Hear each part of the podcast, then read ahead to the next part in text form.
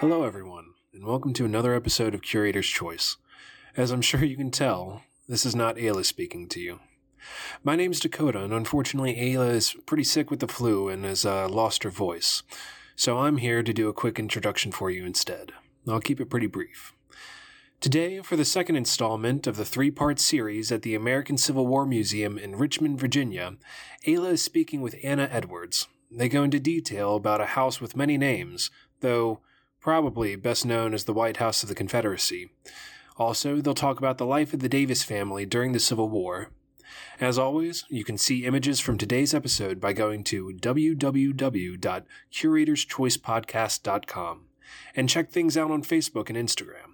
One particular note Ayla wanted me to share with you today is that during this episode, you actually hear the podcast's namesake mentioned by Anna, who unknowingly became the first person to use it in a podcast.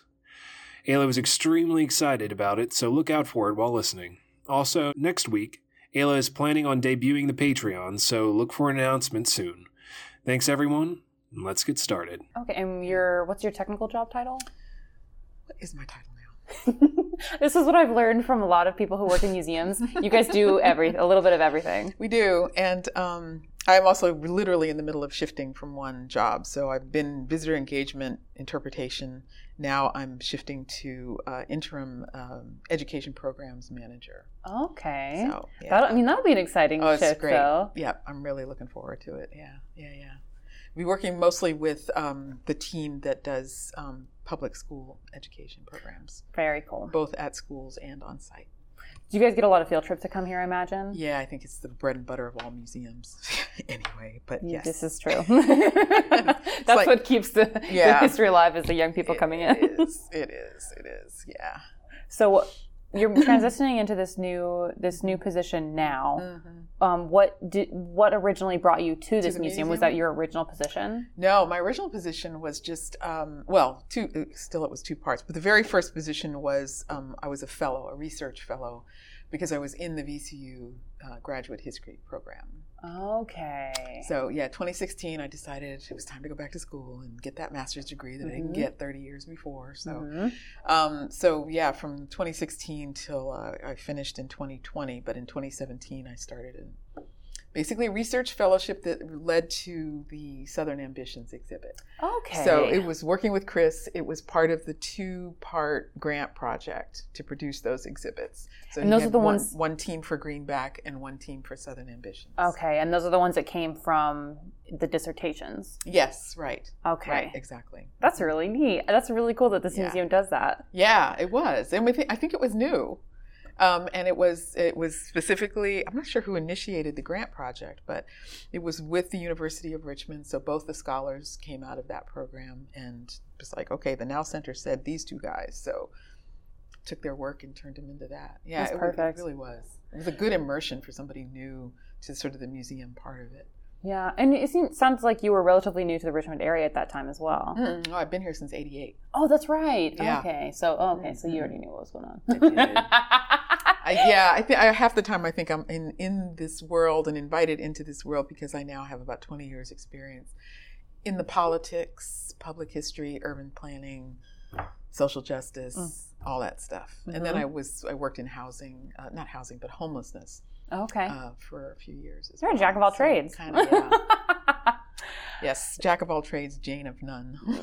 Well, we learned a little bit yesterday about the history of the Tredegar, right? Mm-hmm. The ironworks and then this building now, but we really didn't talk much about the White House of the Confederacy or the Confederate White House. Yeah, or the Confederate President's House or the house on Clay Street or Brockenbrough's house or the Crenshaw house. So literally any name you can think of. Yeah, pretty much. Yeah. So hopefully you can shed a little bit of light on what that part of it is. Yeah, sure. Yeah, I mean, it's literally the opening of our tour is to talk about the origins of the building and how it came to being and the context for it too. And that's one of the things that I like to do when I'm talking to my group is to say, all right, where you are standing, is on this plot of property that was purchased by Dr. John Brockenbrough and his wife in order to build this house in this part of the neighborhood. They already had a house in the neighborhood 2 blocks away, actually may have been slightly bigger. But for whatever reason, they wanted to build this house, and it took about 2 years to do it. They completed it in 1818, and it was a 2-story house, and it sat at the edge of the hill at the end of Clay Street, and even in 1818, it was still Clay Street. I like to tell people that they are literally standing on the same street grid that existed in the late 18th century. So when that neighborhood was laid out, it was laid out as an urban neighborhood. So this house is a sort of there's only 2 houses on that stretch of Clay Street that reflect that early, what we call early national period. And it's that house and the Wickham House, which is a part of the Valentine Museum. So they're both these gray stucco buildings, right? And they, if you go into the Wickham House, they interpret it for that early national period. So very, very early 19th century. This house, the White House of the Confederacy, is interpreted to represent that specific 4-year period when the Davises lived there. And so that means, as we go through telling the whole history, it reflects the aesthetic and the work that was done on the house just before they moved into it, because they were tenants of a fully furnished house that was sold to the city and then leased to the Confederate government. Okay, and why did they build the house in the beginning? You said that they already had another house. Because rich people like to build their next new house. Fair enough. Okay. Well, I mean, I wouldn't know. Right. No, I mean, it's as mundane as that, right? It's literally as ordinary as that. They just wanted another one. And I honestly have not studied the Crenshaws in great detail, so their motivation for building this next house. But it's not, none of these are their only houses. And many times for the very, very wealthy, and to a large extent, so John Brockenbrough was the president of the Bank of Virginia at the moment that they built this house. He actually became the president of the bank in 1811. I think that was the year when the theater, there's a spectacular theater fire in Richmond that burnt up the theater and about 60 plus people, including the former president of the Bank of Virginia. And he was working there at the time. He ends up getting that position and then working with an architect and a committee to build a memorial on the spot where that theater burned down. And so I think by the time this house had been built, that church had already been built. It's referred to as Monumental Church, and it's still there, and it's standing right on Broad Street. So he's obviously a player. Right, he's on the committee to raise the money and organize the architectural work and all that stuff. So he's a player in the city, and most of the people who live in that neighborhood, which by the way is known as Court End, and Court End really kind of refers to the fact that this neighborhood is the emphasis is that people are living near the Capitol building and Capitol Square. So it's like, wow. You live in Court End, you're sort of up there. You live next to John Marshall. You live next to, Wickham was the attorney who defended Aaron Burr at his treason trial. Okay. Right. So there's all kinds of stuff that goes on, in this area just because of its proximity to the Capitol. And the Capitol of Virginia is, for the South as important as Philadelphia or Boston, to the origin stories of the United States. So it's kind of a remarkable thing to think about, so many of the figures that we have studied at various times or come across when we're reading the founding documents or just early documents. We're like, oh yeah, those famous guys, the people on the money that we carry in our wallets, right? Mm-hmm. And they all like lived here or showed up here. Had something to do with the session, and just daily life. Like John Marshall used to go to the market, which was just down the hill. Just walk down to the market, buy stuff, and go home, right? And so everybody else is obviously doing that same thing. It's a small 18th, 19th century town, and daily life is very manual. Everything has to be done by somebody's hand, And so you're living in and amongst all of that. Even the super wealthy. In many ways, the great leveler is any disease that runs through, a neighborhood. So there are distinct differences in ways of life at the same time that there are these shared experiences on the ground. So the house didn't really come to much importance until the Civil War. Yeah. Before then, it was just kind of another fancy house that these guys had built for themselves. Yep. But what was the turning point, and what made them choose this site? What was the most important thing about it? So I think probably the most important thing was that Lewis Crenshaw, who was the man who purchased it in 1857, He decided to glam the house up. So it was already a two-story house with a lot of really, you know, fancy features. Like it had this colonnade of a back porch that made it look spectacular if you were walking into the neighborhood from the Capitol areas, and a big old rose garden in the back. So it's kind of wonderful. And then it's also, he added a third floor to it, which meant he could have more guests in the house. So there was something in the notes about them really wanting to make this house a showpiece in the neighborhood. So when the Civil War starts and when the Davis family arrives in Richmond, because the Confederate government has changed its mind and decided that Richmond is going to be the capital of their operations, so they're moving from Montgomery, Alabama, the Davises have to stay in a hotel because no residence has been identified yet. They don't know where they're going to be staying. Coincidentally, the hotel that they move into was also built by Lewis Crenshaw, and this guy is, you know, Crenshaw is one of those guys who's a savvy businessman. He was wealthy before the war, during the war, and after the war, and I believe that family continues to this day. So, you know, he knew how to work it. He did. He clearly did. He and Joseph Reed Anderson, you know, who runs the ironworks. I'm sure they all knew each other anyway, and of course they were probably doing business together, but same kind of thing. Anderson was smart from the minute he arrived in this place from the 1840s, you know, and then able to send that on down the line in his family as well. So, but again, he manages to make this ironworks survive and thrive before, during, and after the war, which is no mean trick since he was a Confederate who then had to flip and act like he hadn't been a Confederate, right? This might be a little bit of an aside, but I still don't really understand the reason why they did move from Alabama to Richmond. I know that it had a lot to do with, obviously, like the ironworks here, the industrialization that was present here. Was that really the only reason, or was it just more convenient because it was closer to the north? I think it's so the idea of what that, the fact that Richmond was actually and practically the industrial center of the South at that time, or at least as a city, it represented the most capacity. And they wanted, by centering the governmental and military operations here, they're not only protecting it, but they have access to it.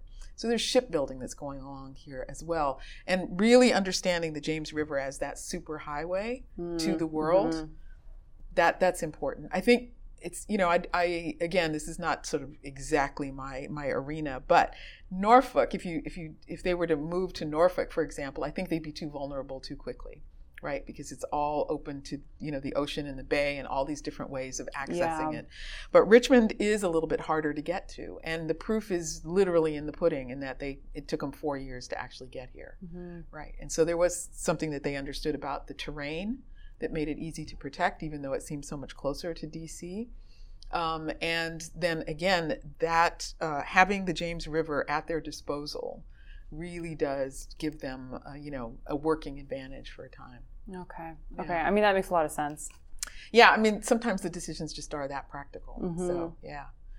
But it also speaks to the fact that the Davises themselves were in motion for quite, I mean, just that whole spring of 1861, they, you know, he was in Washington, D.C., you know, part of the year because he was a United States senator.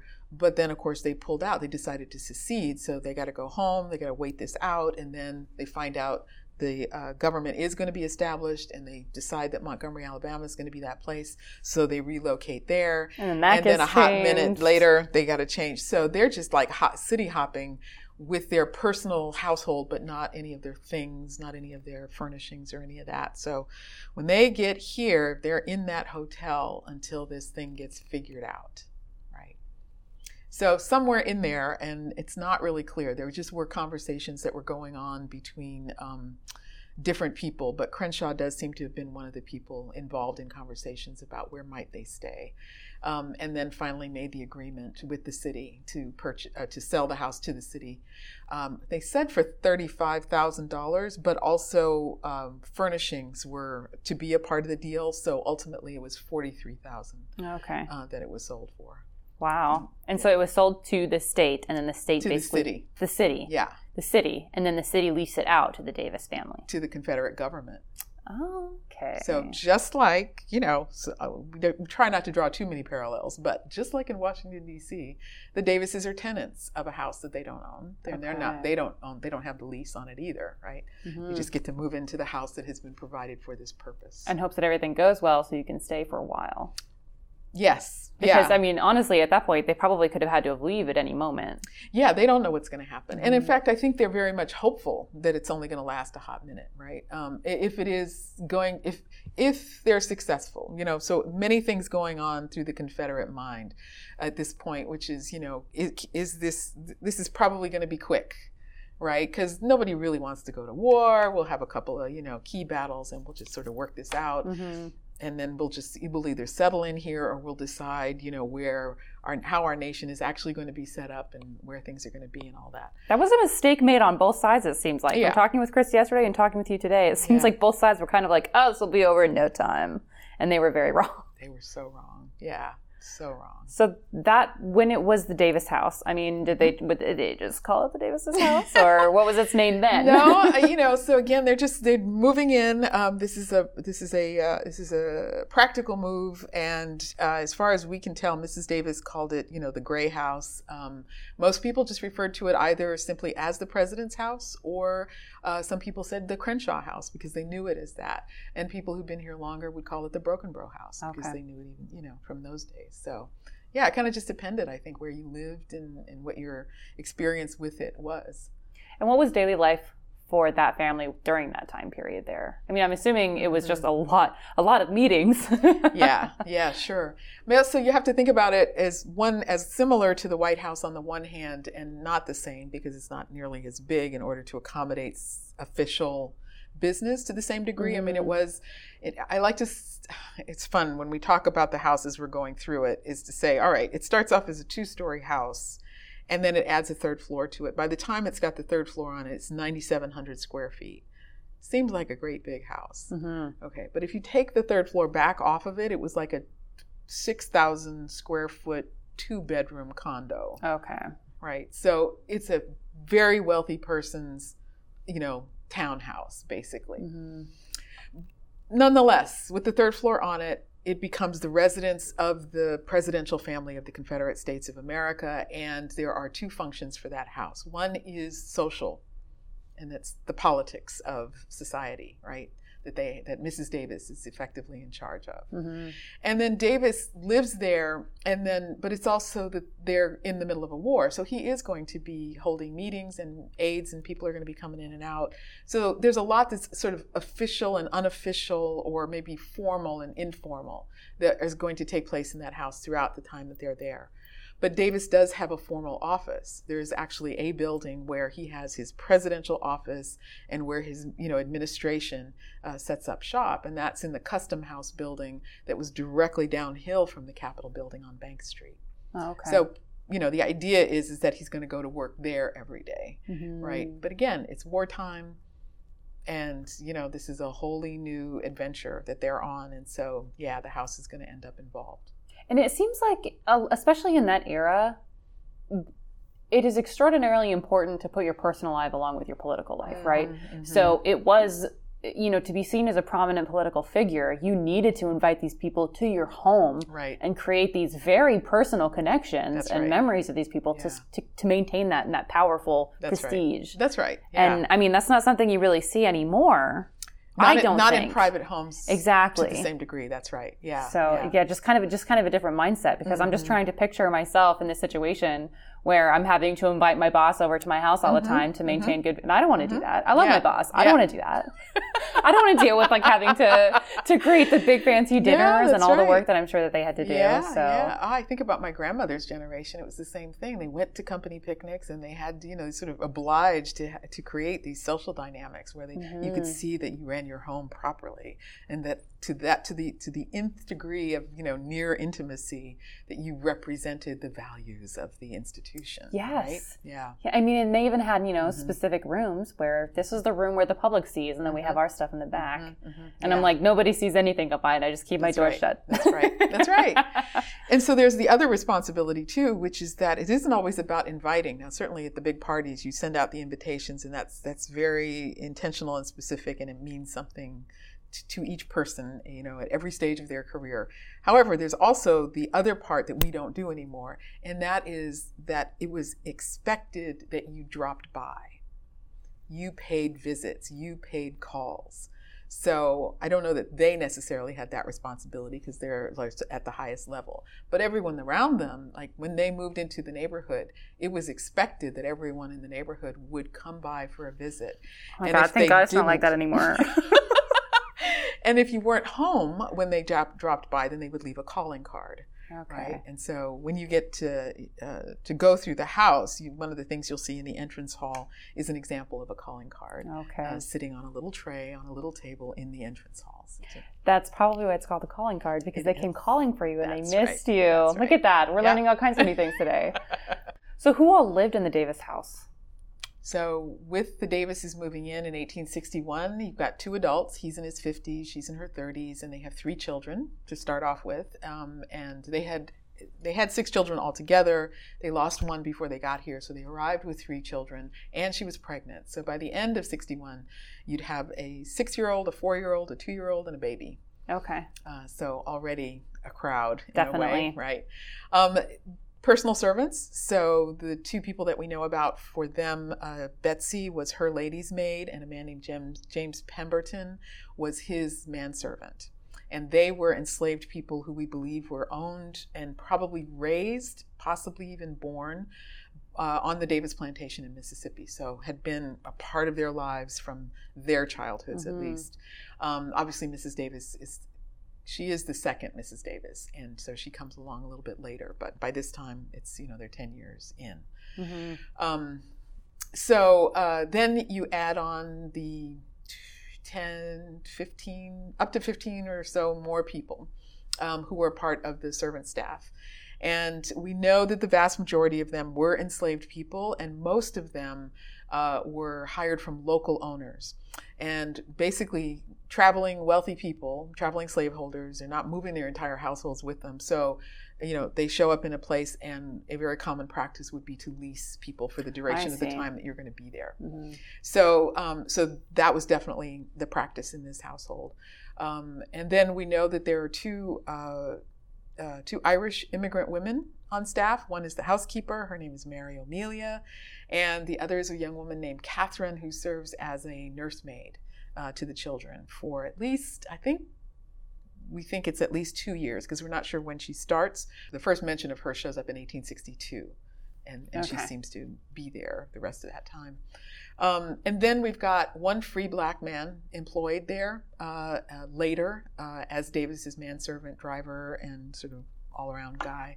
And then a German man named Edward Egling, who actually owned a florist shop on Broad Street. So obviously has the wealthy as his clients. Yes. Right?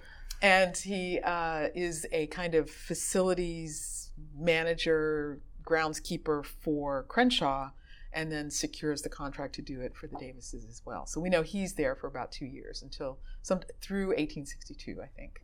Okay. So, yeah. And then, there are comings and goings in that period. But so we just, we know that when you think about the house and the family and their sort of immediate servant staff, that means in the house they're going to be, anywhere from 8 to 10 people that are just sort of key to the staff. And then you've got Davis's personal secretary living there. Other staff are sort of cycling through as well. So that's the political staff, and then guests, house guests in the house. So Mrs. Davis's mother and sister are there quite a bit. Other friends will come and stay, and family members will come and stay. Would you say that the attitude of their house during that time is similar to how we feel about our White House now? Was it like a huge point of patriotism looking into this big White House on the hill? Right. That was like the center of all that. Was it kind of similar to how we feel now? I think it was. I think it grew to be that. And I think certainly as the media, was writing about it and sort of, and especially Richmond media and Southern media writing about it, then they would be talking about it in these kinds of, patriotic, reverential terms, for sure. I think in the northern newspapers, we see it referred to primarily as the Confederate President's House. Okay. Just being descriptive as opposed to in any way reverential. And it is interesting, though, that, memory building in the years after the war And then into the 20th century, when I think it's actually even more heightened than it was in the aftermath of the war, is the way in which we have guests who will sometimes come through and wonder why it doesn't occupy the same space, the same patriotic, reverential space in the landscape as the White House. Interesting. You know, it's really hard to sort of get people to come back to the fact that the Confederate experiment lasted 4 years, period. That was it. April 18th. It was not a thing, except that obviously it was a thing. I mean, it did cause huge changes to the United States government and how we see it today. Right. But it is different. Yeah. And to, you know, they come and they look at the house and they're like, how could you let, you know, VCU build all around this? I mean, you would think that it would be, there's something about it. It's like sacrosanct, like we're not allowed, you know, nobody should be allowed to touch this. And, you know, and it's because of recent upheavals. Well, we know it's politically correct now, so you're just letting bad things happen to the house. And it's like, well, okay, so we won't even get into the fact that any decision that you see playing out in the house at this moment was probably made 15 years ago. That stuff takes so much time. And I think that people also who might not be a part of that world don't have any idea really like how difficult conservation, especially in a politically charged topic. Right. I mean, and there's just, you know, unfortunately there's not enough money to go around a lot of times to preserve everything in the way that you would like it to. No. So you just really have to do the best that you can do. Yeah. And the truth is too, is that house as a museum institution, and, you know, one of the things we stress as we give tours of that house, of course, is its entire lifespan from 1818 right on up to the present. So it did have more of an important history, not just on that 4 years, right? Before and after. Before and after. Yeah. Yeah. Now, intriguingly, of course, it manages to stay locked into the Southern narrative as well in terms of its purposes, you know, over that whole time. But in the 20th century, it corresponds to, or the thinking about it and the practical ability to have it meet whatever role we want it to meet has been affected by the evolution of the historic preservation movement, right?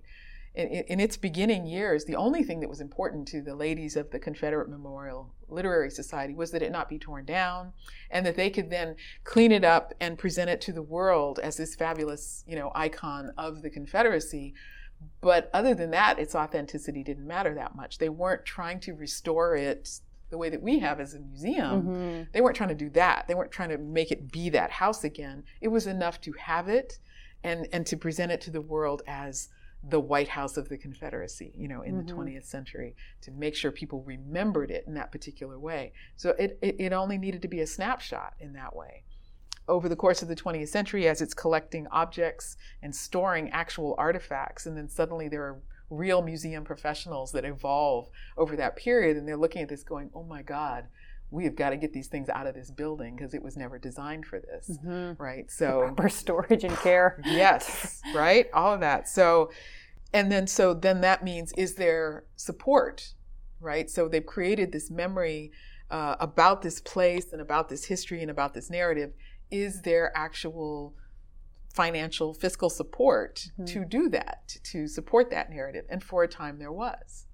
And then after a while, there wasn't, right? And so that has also contributed to its change over time. So the house during that 4 years, we kind of know about that. But then what hands did it fall into after this Confederacy thing didn't work out? That's right. That's right. So April 1865, the Davises leave, the Confederacy pulls out of Richmond, the United States Army arrives, and the officers move into the building. I can't believe they didn't burn the building down, honestly, because that seems to be a trend a lot of times in certain historical places where I go there and they're like, they lost, so the winners came in and burned it down. Yeah. Well, it goes back again to the importance of Richmond. Richmond is an important place. And to this point, Richmond has, except for, well, so there was a fire. So maybe that was just, you know, this would have been an unnecessary exclamation point, a little overkill, right? Because when the Confederates pulled out, they had a plan in place to destroy certain warehouses. So as they pulled out overnight on April 2nd, these buildings went up, but they caught, and the fire became a conflagration that consumed 80 blocks of the city. Oh, my word. And it went from 16th Street to about 4th Street. It went from the river's edge. So everything that was along the river and the canal and the turning basins, which means all warehouses, factories, banks, storage, all of those buildings that were really the heart of the economic lifeblood of the city, it all burned up. So this was after the Confederacy lost. When they were leaving, they burned these places to stop the Union. So they hadn't lost yet. They just had been chased out of Richmond. I see. Okay. It's not over yet. I was a little confused on that timeline. Right. So you've got April 2nd. So the story is centered on Petersburg in the month or so, really the year before, but it's really all consolidating there. That's where the armies are meeting to finally, as it turns out, decide the fate of Richmond. Mm-hmm. So on the night of April 2nd, the Davis family, meaning Mrs. Davis, the children, and servants have left because they can see what's coming. Mm-hmm. So they're already sort of making their way south. So the family has just left. Yeah, so the family has just left on the 31st, and Davis is basically waiting to hear how the battles are going to go. He gets a message late on April 2nd from Lee saying, they've broken through, we're not going to be able to keep them from getting to Richmond. So he's like, okay, fine, we put our plan into motion. They send out the word, they start blowing up buildings, and he gathers up his men and everything, and they take the last train out. They head for Danville. And in Danville, they set up again, and they're expecting, and it's referred to as the last Confederate capital, I think. Okay. So they set up, but they're only there for like 7 days, I think. So again, they are not conceding this thing yet. They are hoping that they are actually going to make it to the coast and get a ship and head off to Europe, and maybe with some Allied support, continue to... They really would like to be an independent nation, of course, and that's where Southern Ambitions, comes into it. Is these aspirations that they have for independent nationhood didn't come about in, the beginning of 1861. These are the culmination of ideas that they have been, sort of hashing through and dreaming about and thinking might have to come to pass in order that the world, go forward in the way that they think it ought to.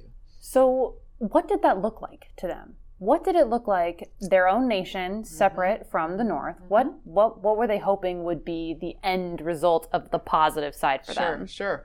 As far as they were concerned, there were two things going on. They believed sincerely and utterly in the economic system that they lived in, which is agricultural, agribusiness, and being sort of the breadbasket or the supply center for the industrial world that was developing. They didn't see that the industrial world was going to be necessarily a threat to them. They thought if things were set up properly, that they would feed the industries of the world. So in particular, Europe and England and the North, United States, right? Mm-hmm.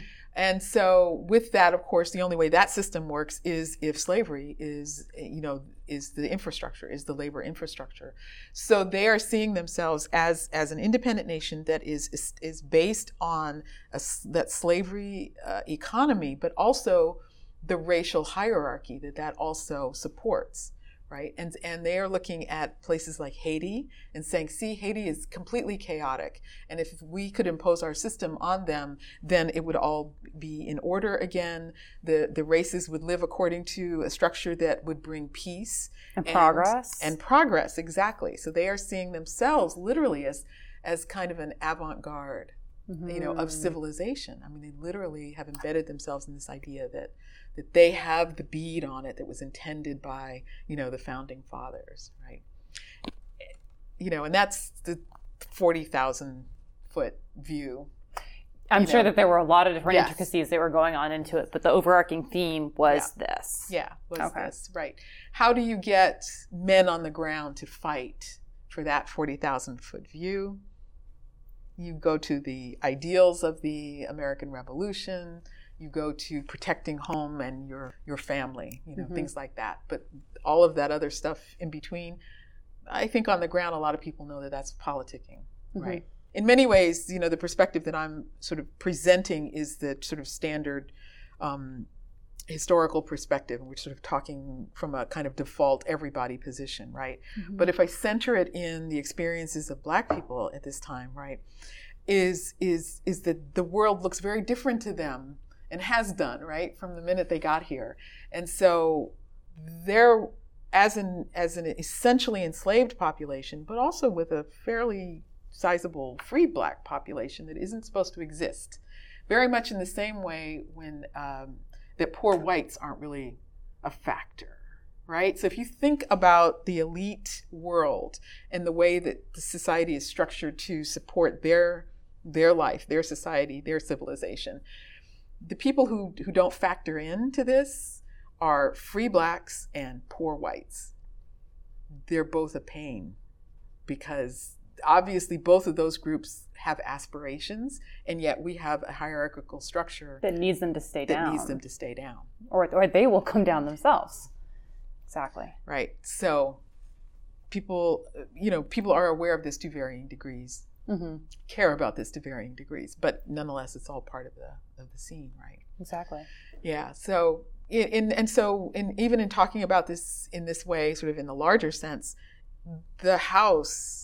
The Confederate president's house is a microcosm of all of these perspectives coexisting at the same time. Mm-hmm. So the Davis family leaves the White House. They come, they stay a week in Danville. And then mm-hmm. what happens to them after that? Mm-hmm. So again, that's Davis and his sort of political military entourage. They go to Danville. Mrs. Davis has headed towards North Carolina, South Carolina, because the goal is that they will meet up in Georgia, somewhere there, and then proceed on to the coast where they hope to get on a boat. Mm-hmm. Instead, they're captured in Georgia. So the U.S. is in hot pursuit, which is why they're only in Danville for 7 days, because mm-hmm. they're coming. And so they keep going. And then, I think it's May 10th, 1865, in just outside of a town called Irwinville, Georgia, that they're captured. And it's actually a pretty large group of people. So Mrs. Davis, the children, and some servants is one thing, but it's also her sister and other family members and stuff. So they're kind mm-hmm. of a crowd of people. And she has some trouble as they're moving through the South, because there are times when they have either run out of money or they don't have friends in a particular area. And so they've discovered that they weren't as popular as they thought they might have been. I mean, if you're not in the middle of the rich area of the industrial part of town. That's right. Shockingly, not everyone likes you. That's right. Yeah. And Davis himself was not necessarily a popular president either. The reverence for him develops after the war. Mm. But during the war, he's been a very controversial, cranky, apparently liked to fight duels. I mean, He's a bit of a guy, or whatever you want to call him. Yeah, he's an interesting character for sure. And so they just, they're not getting, the help is not as friendly all the time as they sort of hope. It was something I noted when I was reading it. But anyway, they were captured and various people peeled off as they went, including an enslaved man who had served as a butler for a time. Towards the end there, he was also a character, but he peeled off. But there were people who were with them. So as a group, they were captured, brought back to Fort Monroe, and Davis was incarcerated there in a cell for 8 months, and then afterwards moved into an apartment. So kind of a house arrest there. Okay. And then Mrs. Davis packed up the kids. She sent them to Canada, Montreal, Canada, with a servant who had been enslaved and was, of course, now free, technically. His name was Robert Brown. And a nephew of Davis's, a guy named Joseph Davis Jr., I think. Anyway, they took the kids there, and the idea was that they didn't know what was going to happen. So let's just get them out of the way and safe. And so... there's lots of details to it, but mm-hmm. in the end, Davis is freed on bond in 1867 and then released in 1869. He was going to be charged with treason, and there were two juries that were set up initially in anticipation of that trial. And interestingly, the first jury, both of them were mixed race, but this was the first instance of a federal jury being established that was actually mixed race. Wow. So up until then, they've been all white. I'm sure he was not exactly happy about that. Probably not. So the main part of his legacy, from what I understand now, is really his time at the Confederate White House. Mm-hmm, mm-hmm. And so, I mean, it's great that you guys still have that space. Like you say, we can mm-hmm. go in and do tours in there. Mm-hmm. But there are a few particular items that are in there that we really wanted to focus the stories on. We did, didn't we? And so why don't you go ahead and take away with, I know that we have the gasolier. Yeah. I'm hoping that that's just a gaslit chandelier. Is that why it's called a gasolier? I think that's pretty much it. Oh, that's awesome. Yep. Yep. So tell us a little bit about this gasolier in the White House, Confederate House, the Davis House, the everything house. That house on Clay Street. Yes. The House Museum on Clay Street has this, So the gasoliers. So I've been giving these tours now for 4 years in the house, and it's funny how different items will sort of, for whatever reason, stand out for you to as vehicles for telling certain kinds of stories, right? So I realized that the gasoliers, I found them really interesting after I realized how much work it took to operate them. So here's Lewis Crenshaw, fabulously wealthy merchant. There, he and his partner are responsible for a deal that brought coffee in from Brazil, and they shipped flour to Brazil, right? So coffee in Virginia. It was for the elite, definitely. Thank you, right? And so so he's making money.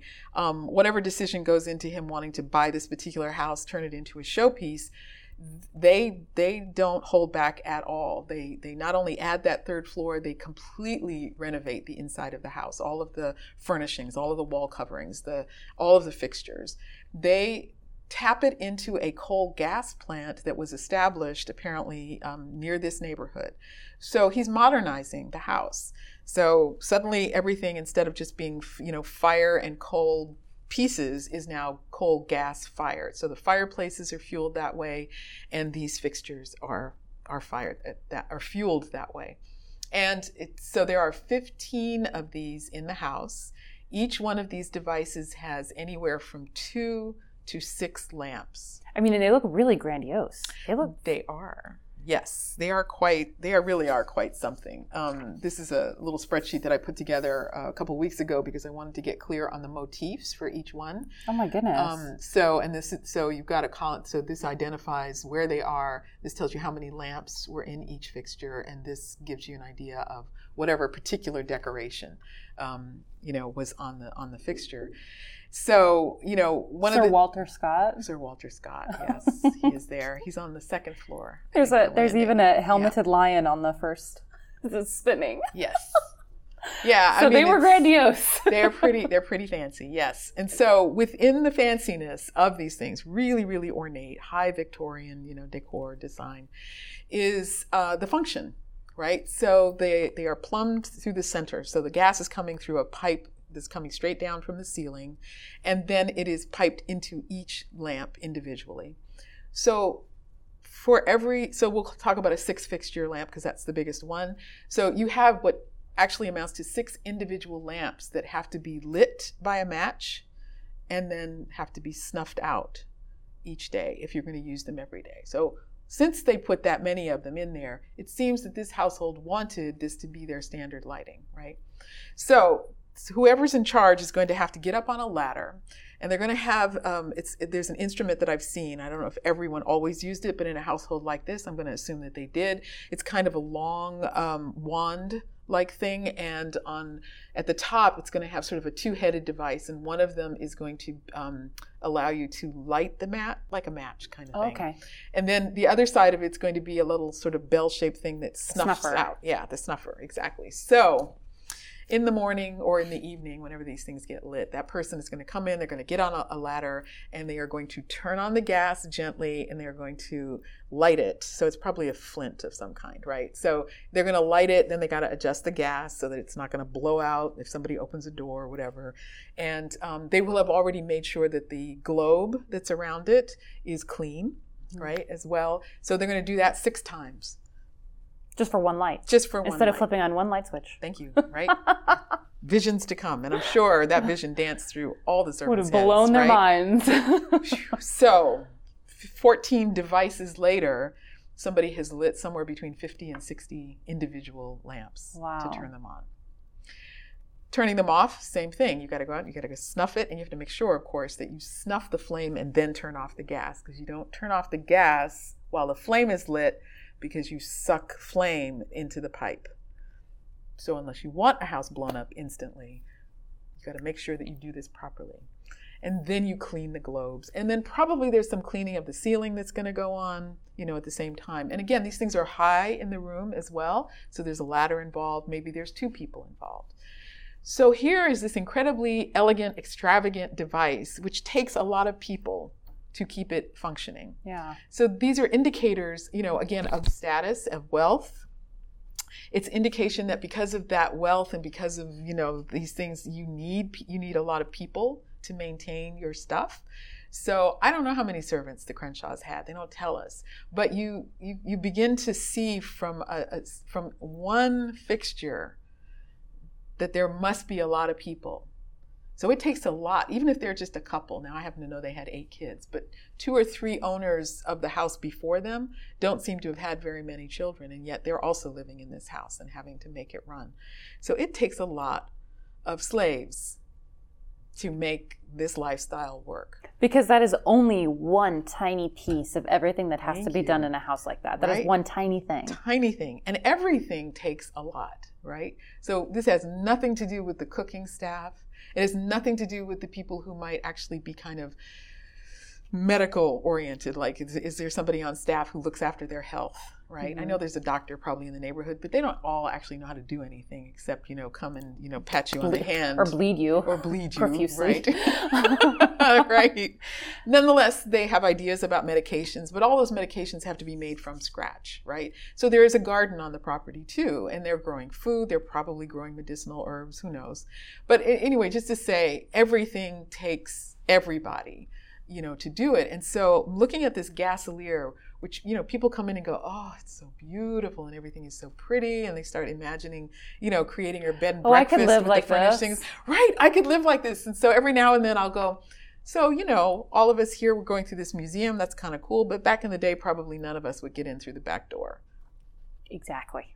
You know, this is, you know, this, we're going through a museum. It's very quiet here. Imagine 4 children and 12 people and all the people coming in and out of this house. This is a noisy, there's probably a bit of grunginess to the edges of this place as well, because how do you keep up with all of that, right? Mm-hmm.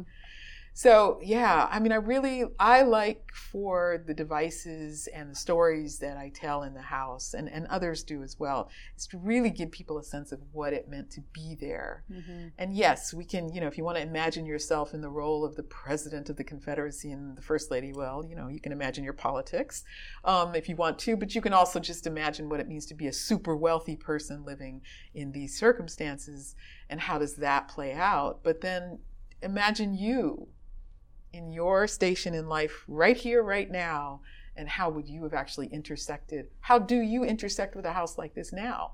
As soon as somebody says, oh yeah, I'd buy a mansion, I'm like, I do not want to spend my life or designate other people's lives looking after a house. A room that never gets used. I want a cottage, you know, on the beach. Exactly. I do. Well, that's a really good aspect to look at it too, because that is one of the things when you go to a museum, it is really easy to walk around and see all the really cool things and be like, oh, wow, this is amazing. Mm-hmm. But to really put yourself in the place and time of that particular artifact.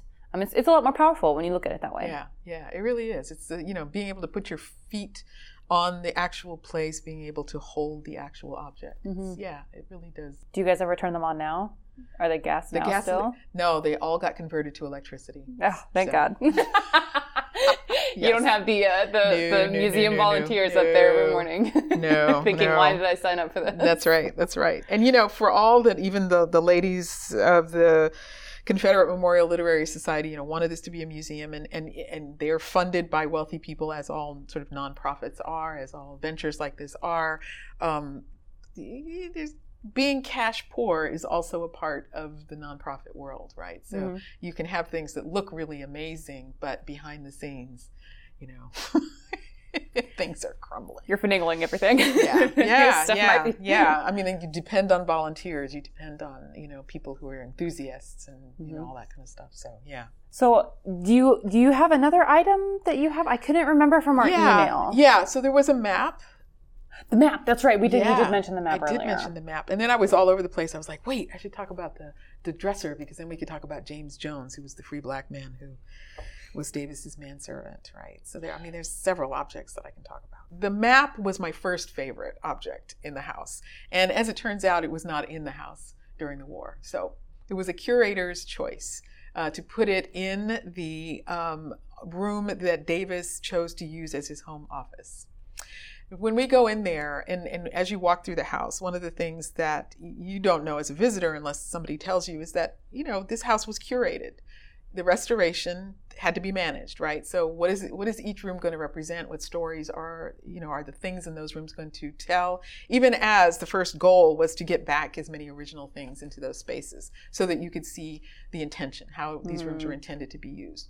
But at the same time, we have, you know, we don't necessarily get everything back, and there is a way in which you want each room to sort of lead you through a story. Yes. Right. So when we get to Davis's office. Now, his office, it's a home office, just like we all have home offices, and everybody can relate now since we've been, you know, in lockdown, right? We made those rooms, and you make those rooms out of what is there. So in this house, the second floor was comprised of a bedroom, a nursery, and a sitting room. And the sitting room in the middle of those two bedrooms is where Davis decides to set up his home office. Mm-hmm. So there's clearly an idea that this is one, it's on the second floor of the house. That's the private level of the house. This is where the bedrooms are. So this is not where, you know, aides and people are coming and going. So this is the place where he can work at night, you know, or if he's not going into the main office downtown, he can work in this place. His personal secretary lives in the building, and so he can visit him there. They can work together in this room. People talked about how there was always clouds of smoke, you know, in that room because they both smoked like crazy. But the other thing is that here is a room where we can center talking about Davis and who he was as a political person, as a military person, and to a degree as a personal, you know, individual. So in here we focus on him as a president and as a military person, because for himself as an individual, his sort of heart was in his military origins, right? He went to West Point. He didn't graduate very high in his class, I think bottom third. And then he works his way up and then ends up under the command of Zachary Taylor, who would later go on to be president, so high level already because, you know, he's connected like that. And then when he does go into the military the next time, it's to take a command during the Mexican-American War. And eventually he's going to rise and be appointed Secretary of War under President Franklin Pierce. So this is the center of his sort of being. Mm-hmm. The politics comes along with it, right? Especially after he marries his second wife and he's moved along. He's a successful cotton planter, essentially inherited that because he's the youngest of a family of 11 that has 5,000 acres. His eldest brother is the patriarch of the family.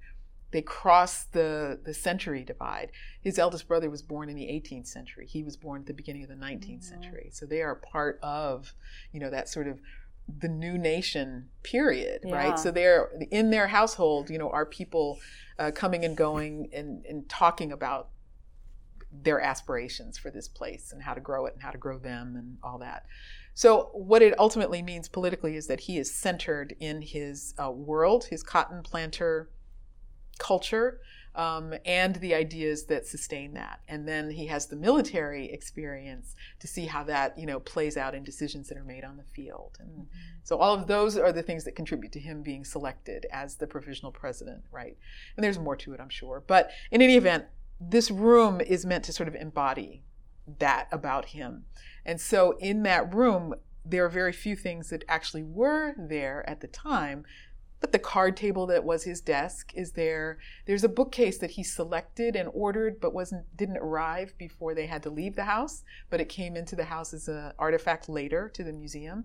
And then there is the hanging of a representation of his commission as second lieutenant. So his first, you know, sort of officer commission as a young man. So that's there. And then there's this map. So here is this guy who's the first president of the Confederate States of America. It's brandy new. They're in the middle of a war they weren't expecting would last this long. He's up at night. He's got health issues. So here's a place where he can, at night or whenever it is that he feels like he can work here and be surrounded by the things that represent who he is. He's going to have a map. If he's a military man, he's got to know where everything is. So here's a map. So the curators selected an 1853 map. It was made by a guy named Jacob Monk. And Jacob Monk's company was operated out of Baltimore. And his maps were very, very popular in that period, in the 1850s. I pulled some information from a Rare Maps website that talks about the fact that his were perhaps the single most popular series of large format maps of North America published in the 1850s.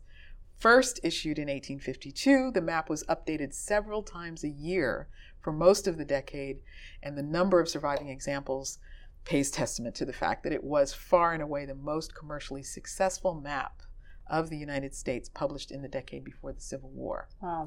So even if we don't know that he had one of these particular maps there, it's likely he encountered it, for sure, especially in DC, right? So here is a great representation in this map of the state of the United States in 1853. And of course, those territorial shifts that are being fought over and contested, right, are represented in this map. There's no border between us and what we think of as Canada. You know, the Oregon Territory is a gigantic territory, right? California is a state, and we tend to not even think about it in the Civil War, and yet their crazy governor decided to try and secede before the other states seceded from the Union, right? So, I mean, there's all this stuff that's going on, and I had one guest who was from Norway, and on that particular day, there was nobody else on the tour. And we are in that room and looking at the map. And there's a little inset that actually has a map of the world so that you can make reference to these other places. And so he proceeded to have a conversation with me about what was happening in Norway, Sweden, and Denmark during the American Civil War. Oh, cool. Because of their own struggles, right, and their relationship to England, which was making decisions about what it was going to do based on what was happening, the progress that was being made in the American Civil War, yeah, and whether or not they were going to lean towards supporting the Confederacy, which would be pretty radical, or if they were going to maintain, you know, their political ties to the United States, mm-hmm, which has its own history to totally unpack, right? So, I mean, you know, this map is just this place where you can have a conversation with anybody, and everybody looks at the map and looks for their hometown, right, or their home state, and it's like, ooh, look, that thing, it's not there, or look, it was over here then, or... So people connect to it in a way that's really, really compelling, and I found that, you know, we've had to really sort of move people quickly through that room because we could stay there for a long time talking about the implications of the Civil War in relation to people's home places, right? And so that map, for me, also is the opportunity to then, as a museum, tie to the Southern Ambitions exhibit, right? Because then we can say, hey, so look, you see that spot on the map there? Look at the way West Virginia is not, you know, is still a part of Virginia at this point. Let's go to the Southern Ambitions and figure out, you know, what was the decision that was at play, you know, when the split happened, or, you know, look at the access from here to the Chesapeake Bay at a given point in time in relation to a particular battle, you know, and we can look at the shipbuilding that was going on, and then we can go to Southern Ambitions and we can see where, you know, was it Ecuador, Paraguay, and what's the other one? Uruguay were involved in this, Brazil was involved in this massive civil war, or, you know, in that continent at the same time. And everybody's paying attention to what's going on because they are going to make decisions based on what's going on in this other place. And yet we think that the American Civil War was simply our little, you know, internal struggle. Well, it's a great example of looking at how interconnected all the different countries, even different states, different cultures. And it's really easy, I think, to kind of imagine what you're doing right now is just affecting what your country is doing right now. But I would even argue, particularly in the United States case, mm-hmm, I mean, what happens here affects, I mean, but it's the same. What happens, mm-hmm, maybe over in Europe, that affects, yes, a lot of different places. What, mm-hmm, happens, well, even happens in Haiti. I mean, yep, so we're so much more interconnected than people really realize in the decision-making, yeah, processes, the government processes. I mean, all of it, right, is way big picture, but you have to look at it that way, and it can be really easy to zone in on what's going on in just one place. Yeah. But that's a great example of, mm-hmm, you know, this guy being like, oh, let me tell you what was happening in my neck of the woods while this was going on, that's and right, how it's connected. That's right, really cool. Yeah, yeah. It's a, you know, it's like it, for a moment, it is really important to sort of take ourselves out of what we think we understand and just stand somewhere else for a minute and just understand what that experience is like. And it, you know, it helps you understand why people respond differently to things. I have been very much intrigued by how people from other countries come here to this museum, because I'm like, why are you interested in our Civil War? Well, because it had something to do with their history as well, mm-hmm. you know, or the ideas that are battled around, you know, in these in that struggle, and you know that sort of gets to the other deeper issues about what the American Civil War was about. Is that other countries see different aspects of their own internal struggles as battling through the same ideas. Mm-hmm. Yeah, it can be completely represented. Mm-hmm. So we're gonna cheat a little bit. That's all right. We're gonna talk about third item. But we're doing it. We're going in. Let's make it happen. All right. So the other item that had occurred to me to talk about was one that would get me to somebody's story in particular, and that was the Davises, when they move into this house, have personal servants, and as I mentioned, two of them, the first two that they arrived with, Betsy and her husband, Jim Pemberton. So even when we say that, we could unpack the idea of what does it mean to be married if you're enslaved when there is no actual official recognition of that. So that means it's a private recognition in the household of the enslaved community itself, but also the owner is going to, in that instance, apparently recognize that this is a couple. And so, because he can unrecognize that just as quickly. All right, so here we have Betsy and James Pemberton. They leave the house, they escape in January of 1864. And 2 weeks later, a butler also escapes. His name was Henry Moseley. We talk about that because it's an indication that this house, president's house, is not immune to all the dynamics that are at play at this moment in the Civil War. And so it's a year after the Emancipation Proclamation, so you've got waves of self-emancipation. So these people are probably in part inspired by that. They and probably have more information than a lot of other people about what opportunities could present themselves. So, you know, they bide their time, they figure out when the time is right, and so January 1864, out they go. Sometime after this, Mrs. Davis was in North Carolina on vacation, so I guess it was the summer of 64. And in that period, she had to hire a driver. And so she hired a free black man whose name was James Jones. And Mr. Jones was a bricklayer and a driver and had also had experience as a manservant, right? So he was, you know, again, all-around guy. He, mm-hmm. he can do a lot of stuff. And being free, that would be very important, because being free only meant that you weren't enslaved. It didn't mean that anything else was guaranteed to you. So most free people lived in pretty abject poverty. And we're struggling to find those ways. We tend to hear about free black people who were successful, right? And so we tend to think, so once they get free, all opportunities are there for them, and that's not really true. So, but here is a man who is making it work as well as he can, and he gets hired by the Davises. They like him well enough that they invite him to come to Richmond and continue to be employed by them. And so he does come to Richmond, and we know that he was paid $27 a month. And he, which is roughly twice and then some what a soldier would get a month enlisting in the Confederate Army, right? $11 a month. They really liked him. They liked him, and clearly it pays to work for the president's household, right? So there's that. If it pays. If it pays, right. There. So there it is. Yes. Yeah. Well, I mean, that's it, right? Because he's the only free black person that we know of that was employed in that household. So every other black person that he would have worked alongside of was an enslaved person. Now, this is a dynamic that's going to be more familiar to them than it is to us. We're just not accustomed to hearing about that. But in that time period, we are, we see the full range, and that's one of the things that the house also articulates. And I didn't even start with the artifact. So the artifact that I was going to start with was the dresser in the bedroom, right? When I take people on a tour of the house, then we will eventually end up in the master bedroom, and everybody always wants to know what's the original object, what thing that's here now was here then.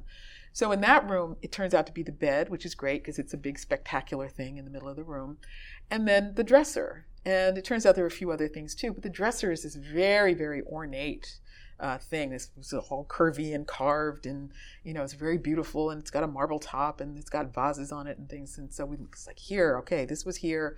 Davis used this dresser. He got dressed in this room, and there is a wardrobe, an armoire that goes along with it. There is a sitting room, and that's where Mrs. Davis's stuff is, her dresser and wardrobe and stuff. But this dresser, here it is in the bedroom, goes along with the bed. It's an original thing. We know he used it. If he gets dressed in here, that means we know that there's a servant associated with it, right? Because these people have servants that help them get dressed, help them get undressed, help bathe them. All of the stuff that we all do for ourselves now, they had a person to do those things for them. So he has a succession of people. The main ones that we know about were Jim Pemberton, who had been doing it for him all those years up until they leave in January 1864. And then sometime after that, along comes James Jones. And he's a free black man hired to do that, and he does this. And so he comes there and he serves this role, and as I was talking about, so here's James Jones serving this role, and of course the way that he has come, you know, to Richmond was what I was describing before, mm-hmm. right? How he was hired and comes to Richmond. After the war is over, and we go through to the end of Davis's life, and so when he died, he was in New Orleans and he was buried there, and of course his huge funeral. Thousands of people come and all that. And then a year later, there's a decision made to disinter him from there and move him to Richmond. Various cities had vied to be the last resting place of Jefferson Davis. Again, his reputation, his memory, the reverence grows in the years after the war. So Richmond wins, and there's a plot at Hollywood Cemetery where he is going to be reinterred. Now, apparently, James Jones, after the war had ended, he went back home. And so what's different for James Jones? James Jones was a free black man during slavery. But after the end of after the amendments, he was now a free black man in a free society, presumably, right? So now everyone else is also free. So suddenly he can be a citizen. Suddenly this, which he could not do during slavery, is that he could actually register to vote, and he could run for office. So he does that, and he does run for office, and I think he becomes a city alderman, and he has a very, a really good public service life right on up through the 1880s, when he is now an old man. And this is when Davis dies and is initially buried, so apparently James Jones wrote Mrs. Davis and said he would like to come to Richmond and drive the carriage that carries the hearse from point A to point B. I think he offered to do that at Davis's death originally, but was not able to make the trip. And then he is able, I think, to come to Richmond. I'll have to really clarify that. But he makes the offer. So all newspaper accounts about him from that time forward, and this is, again, an example of how this is done in this period, we'll talk about James Jones as having been his devoted servant during the war and then having returned because of his devotion and his love for Jefferson Davis to drive his carriage. And that's his value to the story.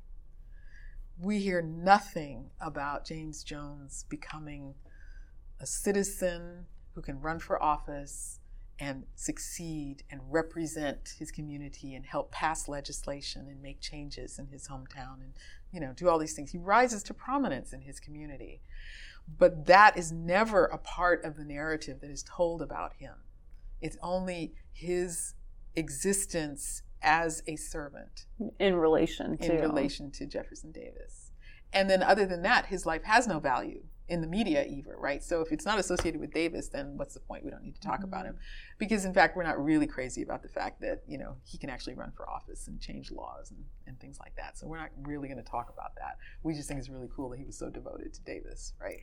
Well, and I think, this might be me reading a little bit too much into it, but even myself hearing that story, here's a man who was a freedman. He came to work for men who was an enslaver. Mm-hmm. And so he worked side by side from those people who were enslaved individuals. Mm-hmm. And then after he was still he was free, but when he mm-hmm. left that, mm-hmm. he wanted to come back and still be a part of that situation. So I can almost imagine that being a big part of, well, look, it wasn't that bad. Because, because mm-hmm. this man, mm-hmm. he loved him so much, even though he owned people. Sure. As much as you can, he still came back. Because he was that loyal to this individual, so he can't have been that bad. Right. And that's kind of what I was thinking of when I was hearing you recite that story. And I'm just like, I'm sure that that's one of the reasons why that story was so popular. That's right. Yeah, that's exactly why. And it also means that we have to sort of examine what a lot of those words mean as we look back on them. And again, why those words were chosen to describe him, right? So there are several stories about sort of ongoing relationships between formerly enslaved people and enslavers. And they happen for all kinds of reasons, you know, whether or not someone actually, you know, they find a way to actually sort of connect in some way during that period. They also just know each other really well, right? They have had to be involved on incredibly intimate levels with people. And it's not a two-way relationship. So the whites are not demonstrating an actual interest in, you know, the concerns, worries of, you know, the servant, of this enslaved person, of the black person. They're barely doing it for Mary Amelia, I'm sure, right? Unless she raises it. But, you know, the wealthy and the enslaver is not particularly interested, except to the degree that it affects their ability to work for them and give them what they need, right? So even with somebody like James Jones, so whatever the dynamic is, they may have found a kind of mutual respect. I believe that that happened, absolutely. But at the same time, it doesn't mean that we should over-extrapolate from that and start saying things like, you know, well, slavery wasn't that bad, right? Because that's just bananas, right?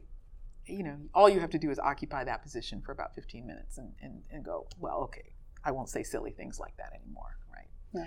But yeah, it's a real problem and it makes it difficult to sometimes to tell, to be able to have a really good discussion about the reality on the ground between two people. Mrs. Davis was known to have had a decent relationship with the last woman who served as her lady's maid, a woman named Ellen Barnes, who was an enslaved woman brought there on an annual contract leased from a local owner. And the people commented that they seemed to click, just like two personalities in a room. They seemed to click, and so she makes her lady's maid. That's kind of a big deal. And then the nursemaid to her children, you know, to the baby that's born shortly after that. And then we know that later that Mrs. Davis, partly because they're all at Fort Monroe, but she attends her wedding. And that there is communication between them after the war. Mm-hmm. So here are two people who clearly, you know, look like they're friends. You know, from, again, they're still clearly occupying their social spheres, and that's not going to change. But there is something there, right? At the same time, Ellen Barnes is interviewed at the end of the war. And once they get to Fort Monroe, a newspaper man is like, you know, appears as though you two seem to get along kind of well. If things were different, would you return to bonded service with Mrs. Davis? And she says to that reporter, no, thank you. I don't want to be a slave. I will not return to the South as a slave. Mrs. Davis was good to me, but I don't want to be a slave for all that.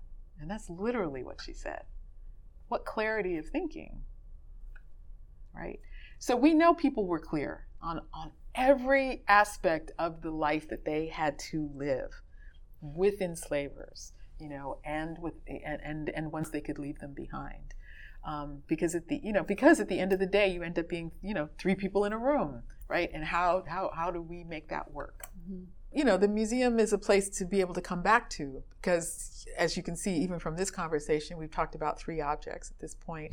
And, you know, we've gone in many, many, many directions, and you can't absorb all of that and what it actually means for you. So you can come back and you can check it out again and go, today it's making me think about this. Mm-hmm.